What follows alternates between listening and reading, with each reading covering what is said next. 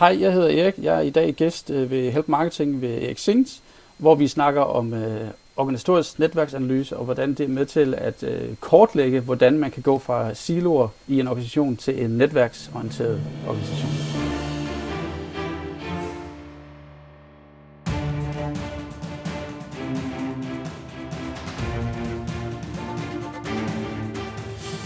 Det her er Help Marketing podcasten lavet for dig, der arbejder med digital marketing, salg og ledelse, og som gerne vil opnå succes ved at hjælpe andre. Jeg hedder Erik Sings, og Help Marketing produceres af min virksomhed Nochmal. Det er 22. afsnit, hvor vi taler om netværksanalyser i organisationer. Fokus med Help Marketing er, at vi skal blive bedre til at hjælpe hinanden, fordi et, det gør hverdagen rar for os alle, og to, fordi det er i mine øjne den bedste måde at skabe succes for sig selv og andre på, fordi man opbygger værdifulde relationer. I dag har jeg så besøg af Erik Korsvik Østergaard. Men inden da, der vil jeg gerne byde på ugens content marketing værktøj. Ugens content marketing værktøj er sponsoreret af IBA Erhvervsakademi Kolding. Gå ind på mitiba.dk-help marketing, og her finder du uddannelser som Web Content Designer, Web Marketing Manager og diplomuddannelsen i digital markedsføring. Og du kan tage øh, uddannelserne enten i København eller i Kolding. Og jeg kan kun anbefale at gå ind på mitiba.dk-help marketing, hvis du overvejer en uddannelse inden for digital markedsføring. Ugens kontomarketingsværktøj værktøj er Hyperlapse fra Instagram. Med Hyperlapse-appen kan du optage film på din mobil, som så vises 2-12 gange hurtigere, end de er optaget. Der er indbygget øh, stabiliseringsfunktioner, så filmen i sådan set nogenlunde hederlig ud og ikke ryster. Også afspillet på de der 12 gange øh, hastigheden. Du behøver ikke oprette en Instagram-konto, så det er bare at downloade den direkte og prøve det frem. Det er en god måde at øh, formidle en proces eller noget, der er sket over længere tid på, på en meget hurtig måde. Jeg optog eksempelvis min kæreste, der skrællede æbler, hvor man skal dreje æblet rundt i en maskine, og så fjerner maskinen så ligesom skrællet og skrået, og det drejer man rundt med armen. Det tog cirka 5 minutter at optage, og jeg kunne vise det på 10 sekunder. Og da jeg så delte videoen på Facebook, så var det meget, meget nemt for alle dem, der følger mig på Facebook, alle mine venner derinde, at forstå, hvad det egentlig var, vi lavede. Og det selvfølgelig også indikerer samtidig med, at det tog lang tid, fordi vi viste det her i en høj hastighed. Så noget andet, man kan bruge det på til, er solnedgang, solopgang, en parade ned over en gade, eller en fabrik, hvis man øh, er sådan et sted, hvor der øh, bliver produceret nogle forskellige ting. Simpelthen for at vise meget hurtigt, hvad det er, man laver. Hej, er gratis, og er tilgængelig på iOS, desværre ikke på Android. Tak til IBA for at være sponsor på ugens kontomarketingværktøj, og se alle de gode værktøjer samlet på nokmal.dk-tools. Derudover vil jeg gerne nævne Patreon. Hvis du får værdi ud af Help Marketing, kan du nemlig give værdi tilbage på patreon.com-eriksings. På den måde er du med til at fonde podcasten, og du kan kalde dig for min chef, og mere om Patreon senere. Når vi nu for første gang i Help Marketing bevæger os over i organisationen, i stedet for bare at se på ekstern marketing, så er det altså fordi jeg mener, at når det interne ikke er på plads, så halter den eksterne kommunikation også. Så det er vigtigt med den interne kommunikation og organisering. Så i dag der skal vi se på samarbejder i organisationer, med særlig fokus på det redskab, der hedder netværksanalyse i organisationen. Og dig, der er selvstændig, du skal altså også lytte med. Du har kunder, der arbejder i organisationer. Tænk, hvis du fandt ud af, hvordan dine kunder er organiseret, og hvordan de arbejder sammen, hvor meget mere værdi du kan skabe for dem. Og det gælder selvfølgelig også dig, der er ansat i en organisation. Det kan meget ofte blive mere effektivt og rarere at være på arbejde.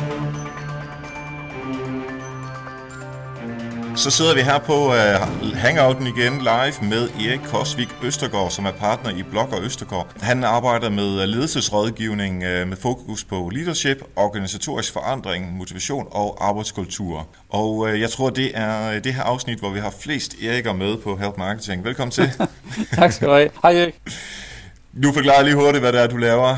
Kunne du... Uh, jeg tror, du er bedre til at forklare det end mig, så kunne du lige tage og for, sige til lytterne derude, hvad er det, din dagligdag går med? Ja, det vil jeg meget gerne. Jeg vil sige, at min dagligdag den foregår med mange forskellige småting rundt omkring, afhængig af, hvor jeg nu er henne. Men øh, jeg er altid ude og hjælpe folk med arbejdskultur og med arbejdsglæde og med organisatorisk øh, strategiarbejde, øh, change management i organisationerne. En, en case kan være, at øh, det er en case, jeg har lige i øjeblikket, en, en stor enterprise dansk virksomhed, som øh, gerne vil ud og arbejde globalt og gerne vil arbejde mere med projekter. Tidligere har de arbejdet, synes de selv, i nogle siloer, de vil gerne arbejde øh, på tværs. Og så er jeg ved at arbejde med dem og sige, jamen, hvordan gør man det? Øh, hvad er det for en change? Hvad er det for en kultur, vi gerne vil have? Og hvordan bruger vi værdierne til det? Altså, overordnet for mig, der handler det om, og det er meget banalt, at det skal være fedt at gå på arbejde. Og det gør man blandt andet ved, øh, ved tre ting. Tingene skal give mening, og man skal engagere sig i hinanden, og tingene skal også give effekt. Det er, vi er ikke, det er ikke nogle flamboyante jubelidioter, som kun er her for at, øh, for, for at øh, gøre godt, men også gøre det godt. Altså vi er her også for at tjene penge, og pengene og værdiskabelsen er en stor del af det også. Ja, og det er det, du hjælper virksomheder med, sådan rent organisatorisk til ja. at få øh, medarbejderne til at kunne ja, hvad skal man sige, efterleve de tre, og så dermed få et, et dejligt arbejdsliv og være effektiv og kunne tjene penge til væksten. Mm, præcis, præcis. Fedt. Nu nævnte du siloer lige før, og det skal vi snakke om lige om lidt, men inden vi kommer dertil, øh, et eksempel på, hvor øh, du har fået hjælp, eller andre har hjulpet dig, øh, sådan i den her help marketing ånd, øh, hvor, øh, hvor det ikke har kostet noget for så vidt, men øh, hvor I har hjulpet hinanden på, på kryds og tværs. Jeg vil gerne egentlig gøre, gøre begge dele. Den, den første en person, der har hjulpet mig og fået øjnene op for, for en, en ny verden, så skal vi nogle år tilbage. Det er en gut, der hedder Ole Kassov. Og Ole har fik, øh, jeg har mødt ham flere gange i de sidste øh, 7-8 år, og han fik øjnene op for mig for det, som hedder formålsdrevet organisation eller formålsdrevet ledelse. Og er knalddygtig til at, øh, at engagere sig selv og sine omgivelser og andre i at arbejde formålsdrevet. Og det har virkelig, virkelig inspireret mig. Også til at kaste mig over onboards og kaste mig over det at kigge på organisationer og få dem til, at, hvor tingene giver mening. Så det har virkelig været en øjenåbner for mig. Det var gratis for Ole at hjælpe mig, og vi har brugt hinanden øh, løbende. Det har været fedt. Den anden var rundt noget af det, jeg synes, så, så vil faktisk hive en mekanisme ud, som er sjovere, og det er hele, hele Twitter-kulturen. Der, hvor man hjælper hinanden med at skaffe leads. Hele social selling-delen. Og det betyder, at jeg ikke kan pege på en enkelt person som er unik, men det er hele den der forståelse. Jeg, det, altså det er jo måske tusind mennesker, man på en eller anden måde har en, en, en relation til, når vi taler social selling. Leads rundt omkring, du skal over og tale med, du skal bør tale med, prøv det og det. Og det synes jeg en, er en, en mekanisme, som er enormt stærk. Og det gør blandt andet, at jeg stort set ingen, øh, eller faktisk ingen kold canvas-salg laver, men det er alt sammen relationsbaseret, så det at få det berømte kaffemøde er altså nemmere, når man orker engagere sig i social selling. Så det er bare go, for det virker. Ja, jeg er fuldstændig enig med dig, og det er også øh, den tilgang, som, øh, som jeg selv øh, bruger. Så øh, vi mødes øh, et godt sted her øh, i uh, sådan Help Marketing On. Lad os øh, hoppe direkte ned i øh, det, vi skal tale om øh, i dag. Lad os, lad os først lige starte med det her som, med siloopdelingerne. Kan du sådan helt klart kort fortælle, hvad er det, vi mener, når vi taler om øh, siloopdelte virksomheder eller organisationer? I gamle dage, og nu tager jeg pipen frem her. I gamle dage, der, øh, altså vores gamle chefer og deres chefer var jo øh, opflasket i en kultur, som var kom ud af efterkrigsårene og øh, den taleristiske tilgang og Porters model for, hvordan en organisation ser ud, har, øh, som er procesorienteret, har afført øh, nogle, øh, nogle siloer i organisationerne, hvor man først så tænker man sig om, og så udvikler man, og så producerer man, og så sælger man. Og omkring det der er nogle, nogle, nogle støttefunktioner. Og det er en helt klassisk måde at arbejde på. Der sker bare noget nyt i øjeblikket, som bryder de her siloer op, hvor man tænker meget mere i, øh, i løse koblinger, hvor man tænker, øh, hvordan organisationer bliver samlet omkring formål for at skabe penge, formål for at flytte ting, og meget mere man, man siger, øh, community-orienteret. Og det er et opgør med de her organisatoriske siloer. Principielt så, jeg har lige lavet en lille tegning her, jeg håber, du kan se den her. Det er en organisation. Sådan ser en organisation ud. Og lige for lytterne, det, det er øh, den helt klassiske med en direktør for oven, en streg ned, og så to streger ud til siden, og så er der en leder, en eller anden form for mellemleder, og nogle ledere, øh, hvad hedder det, nogle medarbejdere under det, og så kører den bare dernede af. Dejligt hierarkisk. Ja, dejligt hierarkisk. Det, kan man forstå, og det kommer ud af den måde, som man opbyggede hæren på. Det er jo den måde, det fungerer på. Og det, jeg ser ske i øjeblikket, det er det her. Det har jeg tegnet nu. Jeg har holdt en post-it op nu, hvor der er tegnet en, en netværksorganisation, hvor arbejdet foregår på kryds og tværs mellem hinanden. Og det er det, jeg oplever ske, og det er det, vi ser ske på LinkedIn og på Twitter, på Facebook, den måde, man hiver ud efter hinanden på. Og alle de der tendenser oplever jeg, at folk de ønsker at udnytte effekten af i organisationer, og der vil gerne se på at lave om i siloerne. Siloerne er ikke nødvendigvis dårlige, men de der afhænger af dit marked, og dine øh, medarbejdere, dine produkter og dine processer. Men der, hvor du kigger på andre måder at gøre det på, der er nemlig en netværkskultur en, øh, en god måde at gøre op med siloerne på. Ja, og sådan et eksempel, som, øh, som jeg skrev en blogpost om på et tidspunkt, inspireret af, jeg kan ikke huske, hvem det var, men de har lavet sådan en uh, infografik om, at uh, afdelingerne i virksomhederne, de var de her forskellige familier i Game of Thrones, hvis, uh, hvis man ser den slags, hvor de virkelig bekriger hinanden, og hvad hedder, sådan en masse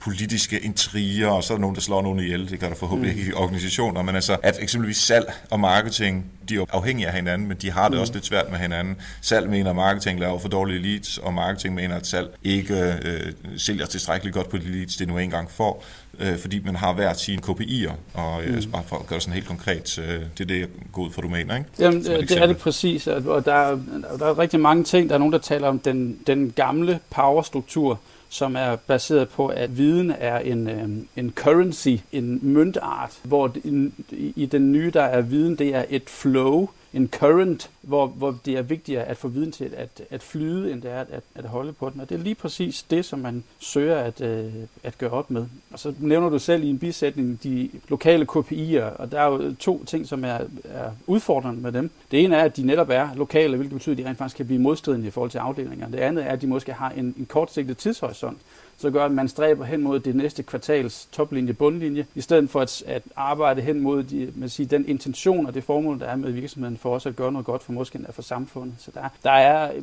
indbygget en masse øh, filosofiske, idépolitiske øh, diskussioner i, i, i det her. Ja, og, og dem skal vi ikke op på det, det høje plan, så derfor prøver jeg lige at trække den lille smule ned med sådan et helt konkret eksempel på en kunde, jeg havde på et tidspunkt, en større kunde, hvor PR-afdelingen og marketingaftalen, de talte selvfølgelig sammen, men de havde ikke, der var ikke sådan øh, rent organisatorisk nogen grund til at hjælpe hinanden, fordi man havde hver sine KPI'er, mm. og hvis, hvis PR-folkene med, med deres pressemeddelelser og deres øh, indhold osv., hvis de skulle dele det med marketing, jamen de ville ikke få noget som helst ud af, øh, fordi det er jo ikke det, de blev belønnet for. Det er jo ikke der, hvis de fik bonus, det ved jeg faktisk, om de gjorde, men, men det er jo ikke der, at, øh, at chefen så kommer og klapper det på skulderen for at hjælpe marketingsafdelingen, selvom det ikke kostede dem noget som helst ekstra. Og hvis man ikke får de der med, altså der, der er rigtig meget, man går øh, klip af. Så det er, det er sådan set det, vi skal snakke om øh, i dag, og lige inden vi kommer til, øh, det, det er jo redskab, vi skal tale om, det hedder Organizational Network Analysis, men inden vi når dertil, hvad mener du, at de her, øh, den her netværksorganisatoriske setup, er det noget, som alle virksomheder kan bruge, eller er der undtagelser, øh, måske herren stadigvæk er et eksempel? Ja, faktisk, nu, nu er det sjovt, du lige nævner herren, fordi det, med den, jeg har nogle, nogle dialoger med nogle af dem, som underviser på herrens officerskole, og de nævner faktisk lige præcis, at det de gør, det er rent, rent faktisk rigtig meget at bygge netværk mellem hinanden, så den, den specielt den moderne forståelse af, hvordan herren er, er spot on øh, de her mekanismer. Og jeg, når jeg presser ham på maven, ham jeg talt med, så er det faktisk onboss, der kommer ud af ham, og det er lidt pudsigt, og det skal man slet ikke forklare. Ja, det er meget sjældent, jeg møder organisationer, som ikke kan få noget ud af det her men det handler meget om øh, din, din markedsforståelse. Hvor er du hen? Hvor gammel din organisation er? Hvor moden din er i forhold til specielt din procesforståelse og din produktforståelse. Så alle kan få noget ud af det her. Der er nogen, som har en større tendens til at lave community-tanken, hvor de ligesom tager det her helt ud til ekstremen. Men alle har en mulighed for at få noget ud af det. Specielt fordi inden for de næste fem år, der vil 25 procent af din arbejdsstyrke være det, der hedder millenniums som er folk, som er vokset op med, at de har kun oplevet, at der findes Facebook, som gør, at de tænker anderledes, de griber ud af deres, øh, deres tilbøjelighed til, til at skabe venner, er meget, meget høj, og de jager netop den der netværkskultur. Øh, så, øh. Ja, det, altså det, det, du, det du egentlig siger, det er øh, den der Twitter, øh, det konceptuelle i, i Twitter, hvor man hjælper hinanden på, på kryds og tværs, som du nævnte øh, øh, tidligere. Det er egentlig det, som øh, de her millennials egentlig tager til sig som det mest naturlige og fuldstændig givet. Altså, man, med, jeg, nu tænker jeg bare lidt på de der virksomheder, som ikke tillader, at medarbejdere må være på Facebook i arbejdstiden. Altså, der tænker jeg, ja, okay der er det, ja.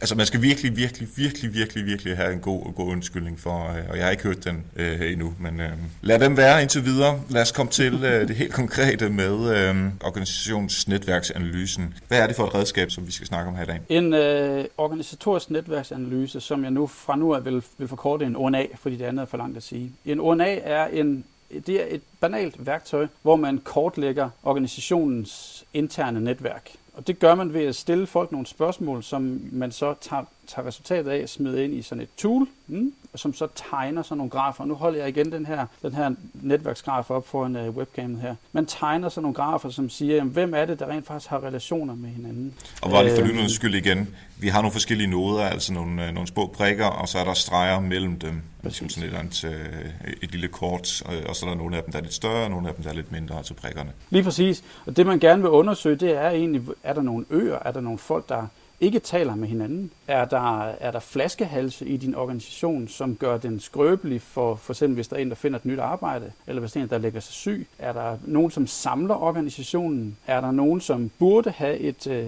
være knudepunkter, men som ikke er det? Altså nogle ting øh, kan man øh, få afdækket med det her. Så det er, det er det, det går ud på, og helt, helt konkret, så handler det om at stille folk nogle spørgsmål. Hvis nu så sender vi et spørgeskema ud, øh, enten i Excel eller i SurveyMonkey eller lignende, hvor vi stiller folk øh, fire spørgsmål, typisk, det kan også være andet, øh, hvor man spørger folk... Øh, skal sætte du 80 eller 4? Fire. Fire spørgsmål til fire alle medarbejderne i, øh, i den pågældende organisation. Korrekt. Og vi spiller dem, øh, nævn mig de personer, du arbejder sammen med, nævn mig de personer, som du sparer med fagligt, nævn mig de personer, som du får energi af, og nævn mig de personer, som du taler privat med. Grunden til, at vi gør det, er, at vi får to spørgsmål, som afdækker din professionelle samarbejde, og vi får to spørgsmål, som afdækker din, vil sige, den kulturelle lim. Det, som gør, at du føler dig hjemme, og du føler dig tryg, og du kan, du kan lukke op, og du kan være intim uden at være afslørende, og så du kan føle dig velkommen i, altså, ligesom en klan. Når vi så har de her svar, så kan vi netop tegne det her, den, den, den her netværksorganisation og finde ud af, jamen, hvor sidder chefen hen? Nu holder jeg igen den her den her, det, her, det her kort op. Hvis nu chefen sidder helt oppe i det ene hjørne, og ikke har nogen dialog med andre, er det godt eller skidt? Det må man jo afhængig af den situation, vi er i, og den organisation, vi er i, må vi finde ud af, om det er godt eller skidt. Skal chefen rent faktisk i alle henseender være det centrale punkt? Eller er chefen nærmere sådan en, som arbejder som mentor for de andre, og dermed ikke nødvendigvis bør være central i det daglige samarbejde? Det er muligt. Men nu har vi syn for sagen, nu har vi kortlagt hvordan alle folk de taler med hinanden. Og så derfor kan man så tage man kan sige, en kvalificeret dialog om, hvad vi så skal sætte ind på. Så det vi taler om er både i forhold til ledelsen, hvordan interagerer de med medarbejderne på et fagligt niveau og mere, jeg ved ikke sige privat, men mere socialt niveau hedder det vel. Mm. Og så medarbejderne imellem, hvem der ligesom er føreren, hvem har mange relationer, øh, og derfor er måske, måske et sted, øh, hvis vi skal have noget organisationsændring eller kulturændring i organisationen, så er det måske der, vi skal, de, de noder, altså de personer, øh, som har et rigtig stort netværk internt i virksomheden, altså hvis vi får dem med på vognen, så kan de være med til at udbrede den nye kultur, eller den, det nye intranet, eller sådan helt konkrete ting, hvis det skulle være det. Ja, det er rigtigt. Der er netop to ting i det. Det ene er det der med, at hvis vi skal lave noget om i vores organisation, hvem er det så, vi skal tale med, for at få størst mulig impact i vores organisation? Det kan godt være, nu holder jeg igen den, den gamle klassiske øh, hierarki op. Hvis jeg nu bare taler med folk op fra ned hierarkisk, det er ikke sikkert, at du nødvendigvis har tillid til din chef. Man har hørt, jeg har, man har hørt i Norge om, at øh, tillidsforholdet mellem chef og medarbejder måske er den mere. Mm-hmm, okay. øhm, men det er, ikke, det er ikke sikkert, at du har den rigtige tillid i forhold til din chef, hvor du så vil være med på, på øh, den her øh, rejse eller transformation. Det kan godt være, at du har større tillid medarbejder med medarbejder imellem, eller på tværs i en helt anden afdeling. Så hvis vi nu mapper det op, og det betyder så, at vi får tegnet sådan kort her. Hvis jeg nu så kan påvirke den enkelte person her, lige i midten her, så kan vedkommende trække de fire andre med, som har en relation til hinanden. Så det vi afdækker er, hvem der har flest relationer til hinanden, og dermed så er hypotesen så, at du har en større sige, tilhørsforhold og større tillid til vedkommende, og derfor vil lytte med andre ører uden forsvarsredskaber. Yes. Øhm, så det er hypotesen. Og igen lidt for, øh, for lytternes skyld, altså dem, der ikke kan se de små fine tegninger. altså sådan helt konkret, hvis, hvis, man, hvis man bare lige øh, tænker på sin egen organisation, eller en, en, en vilkårlig vir, øh, virksomhedsorganisation. Alle, tror jeg, kender den der øh, person, som er altså virkelig tiltrækker en masse mennesker, fordi vedkommende er meget underholdende, eller siger fjollede ting, eller er meget sådan dominerende. Altså der, der er mange forskellige måder, hvorpå vedkommende er i berøring med, med andre. Det, det er sådan den mere øh, sociale del. Og så er der øh, jamen, en person, som, øh, som man ser op til, eller sparer meget med, øh, og ikke bare en selv, men måske også 4, 5, 10 men andre mennesker. Og det er dem, som er de her øh, sådan lidt store noder på, øh, på papiret. Og det er dem, hvor, hvor man kan komme, øh, øh, hvis det er noget, en, en ændring, man er ude efter. Øh, det er der, hvor man ligesom kan bruge dem for at komme videre. Men er meningen så, at man skal prøve at se, om man kan få alle til at være sådan nogle af de der store noder, eller er det, er det fair nok, at der er nogen, der er, eller fylder meget og, og har mange relationer, og nogen, der har færre? Hvordan, hvordan øh, mm. skal man se på det? Ja, okay. Helt konkret, jeg hader sådan noget lev på steg, hvor alle skal være lige dygtige til alting. Fordi stop, det kommer aldrig til at fungere og alle skal ikke være lige dygtige til alting. Det handler netop om, at du skal fylde den rolle ud, som passer til din person. Så hvis du per natur er dygtig til, som du siger, at være sådan et tiltrakt anker, eller have, have en tyngde i din organisation, så skal du bare fylde den rolle ud mere og mere, som du gerne vil gøre det. Det er ikke et ønske, at alle skal ligge nødvendigvis lige stærkt i de her kort, men det skal passe til din person, til din rolle, til din opgave. og Også måske om, om du øh, kan lide det eller ej. Det er ikke alle, der kan lide at have en dagligdag, hvor der er mange mange relationer til dig, hvor du bliver måske forstyrret. Men der er nogen, som, altså, som godt kan lide det. Det sjove med, med nogle af de her kort er, at, at sådan noget som introvert, ekstrovert, det afspejler sig ikke i de her kort. Man kan sagtens sidde lige i midten og være introvert og være ekstrovert. Det har ikke noget med hinanden at gøre. Fordi introverte har en tilbøjelighed til at møde med introverte, og tilsvarende ekstroverte møder med ekstroverte. Så derfor kan du godt som introvert have mange, som peger på dig. Jeg har en fin case fra en virksomhed. Øhm, de var omkring 100 mand, hvor vi lavede den her ONA for. Og der, øh, der fandt fandt vi, at den, som havde, altså nummer tre, hvis man kan sige sådan, i virksomheden, den, som havde tredje flest pile ind til sig, var en gut, ung gut midt i 20'erne, som var JavaScript-udvikler, havde ikke noget ledelsesansvar, havde ikke noget formelt øh, ansvar, eller, eller på den måde fik penge for det, men altså, alle kunne rigtig bare lide ham. Af to årsager. Super sympatisk ung mand, og han var knalddygtig til at lære fra sig. Og det gjorde bare, at han sad lige inde i midten, selvom han principielt nu holder det her organisationsdiagram op, det gamle klassiske, han sad helt nede i bunden, han nede i hjørnen af, af, af et, øh, et, et gammelt taleristisk, hierarkisk landskab. Så ham, der arbejder på gulvet? Ja, fuldstændig, fuldstændig frontline. Og her i organisationsdiagrammet i, i, i ONA'en sad han lige inde i midten, fordi alle synes bare, at han var pisse dejlig at arbejde sammen med. Så det viser, at man kan meget slet ikke gætte. Jo, jeg vil tro 75 procent af de ting, vi finder, dem har de pågældende ledelser set. Men der er så også 25 procent, som vil være en øjenåbner for dem. En anden ting, jeg nogle gange ser, det er, at de der mellemledere, vi har med at gøre, i en god netværksorganisation, der viser det sig, at øh, de ikke sidder i midten, men de agerer som coaches udenomkring. Så provokeret sagt, nogle af de steder, hvor jeg, hvor jeg ser det, så kan jeg sige til mellemlederen, I kan godt tage på ferie i fire uger, uden at jeres organisation går i stykker. Og det er et sundhedstegn, fordi organisationen har fundet hinanden og arbejder sammen. Det giver øh, rigtig god mening. Lad os øh, prøve at se, hvad kan man bruge øh, ONA'en til øh, mere end det, vi har talt om. Øh, og jeg har nogle forskellige ting, som jeg gerne vil snakke om, så nu, nu mm. siger jeg det bare, effektivisering, hvordan kan man bruge det der? Ja.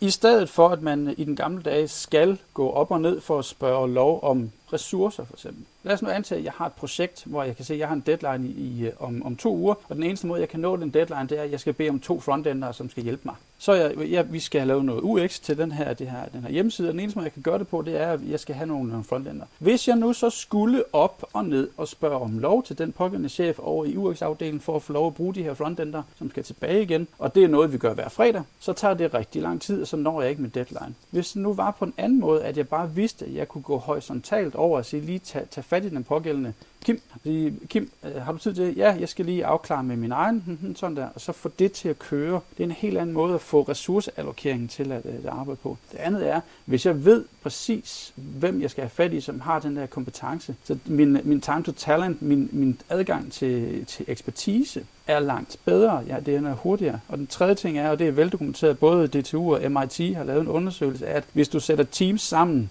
baseret på enten skills eller på relationer, så vil dine teams baseret på relationer altid outperforme, selvom de ikke er de dygtigste. Og det er igen et argument for at få afdækket og få styrket de her relationer så man får teams til at performe bedre. Og i forhold til øh, det med at arbejde i teams, øh, hvad med sådan noget som tavsviden? Er det, kan man bruge det øh, under i forhold til tavsviden? Det er jeg ikke nødvendigvis sikker på. Der vil jeg hellere kigge på nogle andre redskaber, hvor man får den op. Altså, så nu er vi så tilbage i snakken omkring social business i forhold til knowledge management. Og sondring derimellem er, at den gamle knowledge management er, at vi putter tingene ned i kasser. Du, du, så er vi arkiveret, vi holder det ved lige, og vi har en taksonomi på det. Så får vi det sat i spil igen med, med social business, hvor vi får det puttet op i relationerne. Det er meget sjældent, jeg ser rent faktisk ONA'en give et billede på det, øh, fordi det er mere med, hvem der taler hinanden. Så det, det, det er lidt en, en, en søgt kobling, synes jeg. Ja, Nå, men det er fair nok. Altså, man skal bruge de redskaber, der, øh, der kan gøre øh, ja. en forskel, og ikke få hammeren til at øh,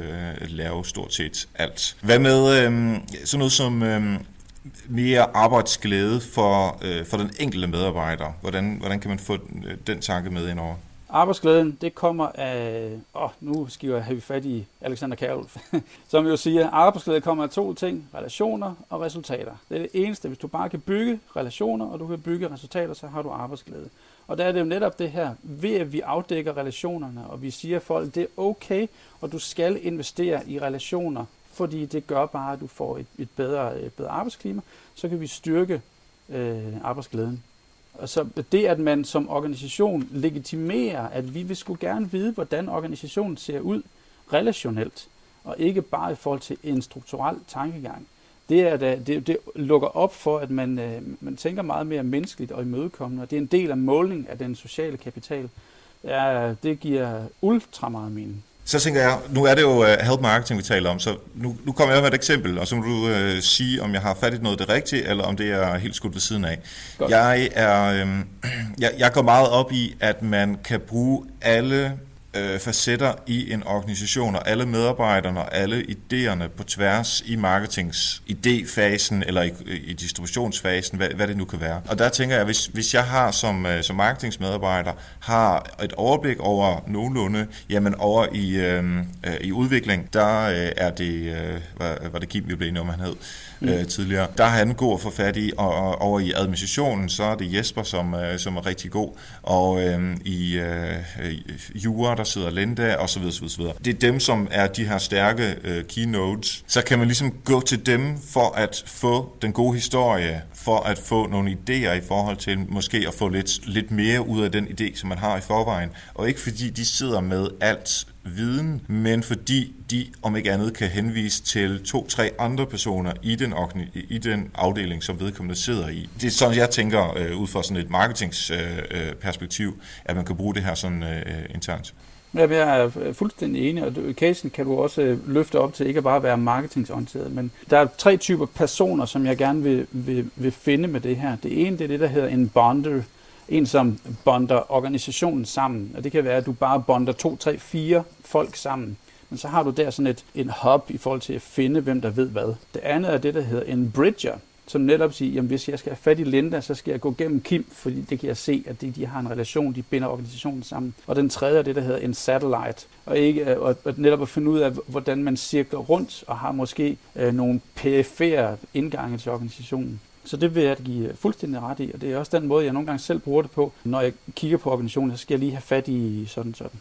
Fedt. Så håber, der er nogen derude, som tænker, hey, det kunne sgu egentlig være meget interessant at få lavet øh, sådan en her, og øh, jeg ved, du har nogle tips til, hvordan man selv kan komme i gang, og øh, hvis ellers man har nogle øh, øh, udefra til at hjælpe, hvordan man øh, får den slags klaret. Men øh, lige inden vi når til det, så vil jeg gerne lige have lov til at nævne Patreon, som vi jo altid taler om her på Help Marketing, og det er jo konceptet, hvor du kan få værdi ud, eller ja, hvis du får værdi ud af at lytte til Help Marketing, så kan du give værdi tilbage ved at gå ind på øh, Patreon, Øh, og det er p a t r e o ncom skråstreg Erik Sings, og derinde øh, ligger alle afsnittene af Help Marketing, og så sige, jamen jeg vil gerne give 50 cent per afsnit, eller 1 dollar per afsnit, eller mere, hvis man øh, får så meget ud af det. Og det er selvfølgelig fuldstændig helt og dels op til en selv, hvor meget man har lyst til at give. Det man er med til, det er selvfølgelig at fonde podcasten, og man har mulighed for at øh, få øh, noter med til podcasten øh, lidt tidligere end alle andre, og få interviewet her, uh, videointerviewet lidt før, og navnet med i rulleteksterne, og alle mulige andre små øh, øh, sjove ting. Så hvis man tænker, det vil jeg gerne være med til, jamen, øh, så gå ind på Patreon patreon.com og hvis man tænker, jamen, øh, det er jo en gratis podcast, og jeg har ikke råd eller lyst eller whatever til at øh, give noget til det, helt fint. Der er rigtig mange andre måder, man kan hjælpe på, altså spred ordet om øh, help marketing, vær med til, altså download til hver uge, øh, interagere, give forslag til, hvem der kunne være øh, andre gæster herinde, så øh, man kan sagtens hjælpe på andre måder også. Men når det er sagt, så tror jeg, vi skal give din, øh, din gode råd omkring, hvordan, øh, hvis man ikke skal have sådan en som dig ud og lave en ONA, hvad kan man gøre selv internt i en organisation, sådan helt konkret? Ja, en ting, jeg oplevede ske ude ved en, øh, lige præcis, vi var snakket med en kunde, som ikke ønskede at gøre det her, de gjorde også noget andet. Der var en gut, som simpelthen satte sig ned og brugte en hel dag, så gik han fra kontor til kontor, og så tegnede han det her kort i hånden. Han spurgte han folk, hvem snakker du egentlig med? Han gik simpelthen rundt, did the walk, og tegnede sådan et organisationskort her i hånden. Og det er da også en måde at gøre det på. Hvis man nu er 100 mand, eller 1000 mand, så er det nok lidt svært. Så det har en øvre begrænsning, men de kunne gøre det. Jeg kunne nu sige, at de var 25. Så var det en fin måde at gøre det på, helt banalt, hvor det ikke var mekaniseret, og det var ufarligt, fordi det var, det var den pågældende Peter, tror jeg han hed, som gik rundt og gjorde det. Ja. Tror det du, der har, selv. har det noget, tror du, det påvirker, at det er Peter, der render rundt, som vi jo alle kender, øh, som er venner med, øh, med Hans og, og Maja over i den afdeling? Altså er der et eller andet, som, som man ikke har lyst til at fortælle, eller kommer man ud om det? Altid. Der er altid et eller andet filter indover. Og du kan ikke, og selv når, når der kommer en eller, anden, øh, en eller anden ekstern mig for eksempel og spørger, så er der et eller andet filter, så begynder man at svare politisk. Og det, det kan man ikke undgå. Og det, er, det ligger bare øh, indlejret i de der kulturer, som man møder rundt omkring. Så der er altid et eller andet fortolkningsfilter på i forhold til konteksten. Yes. Og hvis der er, at man tænker, jamen øh, vi, vi er 100 eller 1000 mand, og vi vil gerne en lille smule gøre det lidt mere øh, struktureret, og man skulle have fat i dig eller andre, der laver den her øh, slags. Hvad skal man gøre sig af forberedelser, inden man går øh, til sådan nogen som dig? Ja. To ting. Øh, du skal spørge dig selv, hvorfor. Du skal simpelthen vide, hvorfor du gerne vil vide det her. Hvad er din business case? Både den kognitive og den emotionelle business case. Hvorfor vil du rent faktisk rundt og forstyrre de her? Fordi du får sat, et, du får sat noget i gang ved alle dine 100 eller 1000 medarbejdere, som siger, okay, hvorfor fanden går de her rundt og spørger om, hvem jeg snakker om? Kan de ikke bare være fløjtende ligeglade? Så du skal vide, hvorfor. Den anden ting er... Hov, må jeg lige spørge dig så? Ja. Har du nogle eksempler på, hvorfor virksomheder gør det? Øh, masser. Men de gør det jo netop, fordi de, de kan se, at the modern way of working øh, siger implicit, at vi er nødt til at arbejde øh, på tværs af vores siloer. Vi er nødt til at nedbryde vores siloer. Der er, øh, ellers så, punkt et, så bliver vi, øh, vi kommer bagud. Punkt to, vi er ikke effektive nok. Og punkt tre, de nye medarbejdere, som, som søger ind til os, de finder andre virksomheder. De går simpelthen bare et andet sted hen, fordi vi ikke arbejder moderne. Så det er helt klart, det er, en, øh, det er for at blive i branchen, for at holde sig kompetitiv. Så der er masser af eksempler på, at folk, som, som gør det her. Så også masser af HR med i det her. Ja, helt sikkert. Ja. Den, den anden ting, hvis du lige slutte den af, den anden ting, man skal tænke på, det er, hvad vil du gøre med de her resultater? Du er nødt til at vide, når du har spurgt det her, så hvad fanden vil du bruge det her til? Bagefter, så vil der nogen, som vil komme og sige, okay, giv mig resultaterne, jeg har lige svaret på de her spørgsmål, hvad vil du bruge det til? Så du er nødt til som organisation at vide, hvorfor du gør det, og når du så får, får resultatet, om det så er godt eller skidt, hvad vil du gøre ved det? For du har forpligtet dig. Så når man siger A, så skal man sige B. Ja, helt sikkert. Det er unfair yes. Yes. Jamen, øh, så nåede vi øh, rigtig øh, langt øh, med øh, ONA'en, og øh, hvis man øh, sidder derude og tænker, det er egentlig meget interessant, øh, om man så er klar til at købe, eller bare øh, har lyst til at spare lidt øh, med dig, øh, på, øh, på hvilke sociale medier er, øh, er du nemmest at fange? Jeg er nemmest at fange på, øh, på LinkedIn og på Twitter. Mit Twitter-handle står lige hernede under. Øh, man skal lade opmærksom, at Østergaard, der er øget blevet erstattet med et Q, fordi det... der, der findes ikke ø selvfølgelig. Nej, så det er Erik med K, og så Østergaard med Q i stedet for øh, Ø. Lige præcis. Og så er det meget nemmere at google, for der findes kun én Erik Korsvik Østergaard. Så jeg, jeg er SEO-optimeret, som du selv sagde.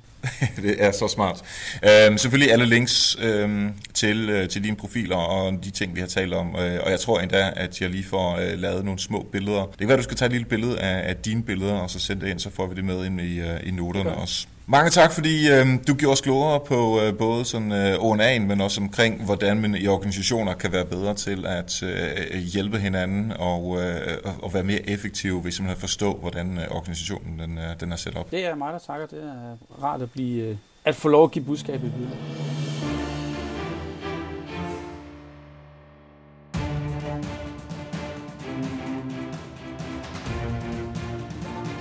Igen tak til Erik. Der er godt nok en del at tænke på. Ved du måske hos jer i virksomheden, hvem der skaber flest sociale netværk internt? og hvem skaber det meste faglige netværk internt. Hvis ikke, så kunne det være en idé at finde ud af det, og se om ikke du kan få vedkommende, eller de mennesker, til at hjælpe dig næste gang du har et projekt, der skal ud over rampen. Mange tak til Patreons, da jeg kunne få noter og videoversionen af interviewet lidt før alle andre, og man kan få navnet med i rulleteksterne på videoversionen. Næste gang får jeg besøg af Christian Anders Jørgensen, og han arbejder i Planday. Og de arbejder helt målrettet med content marketing. De giver først kunderne noget værdi, inden de overhovedet forsøger at sælge dem noget. En vaskeægte help marketing case. Og så tak til alle, der lytter med, og en ekstra tak til dig, der har givet stjerner og anbefalinger på iTunes. Det gør altså virkelig en forskel, så flere kan finde podcasten her.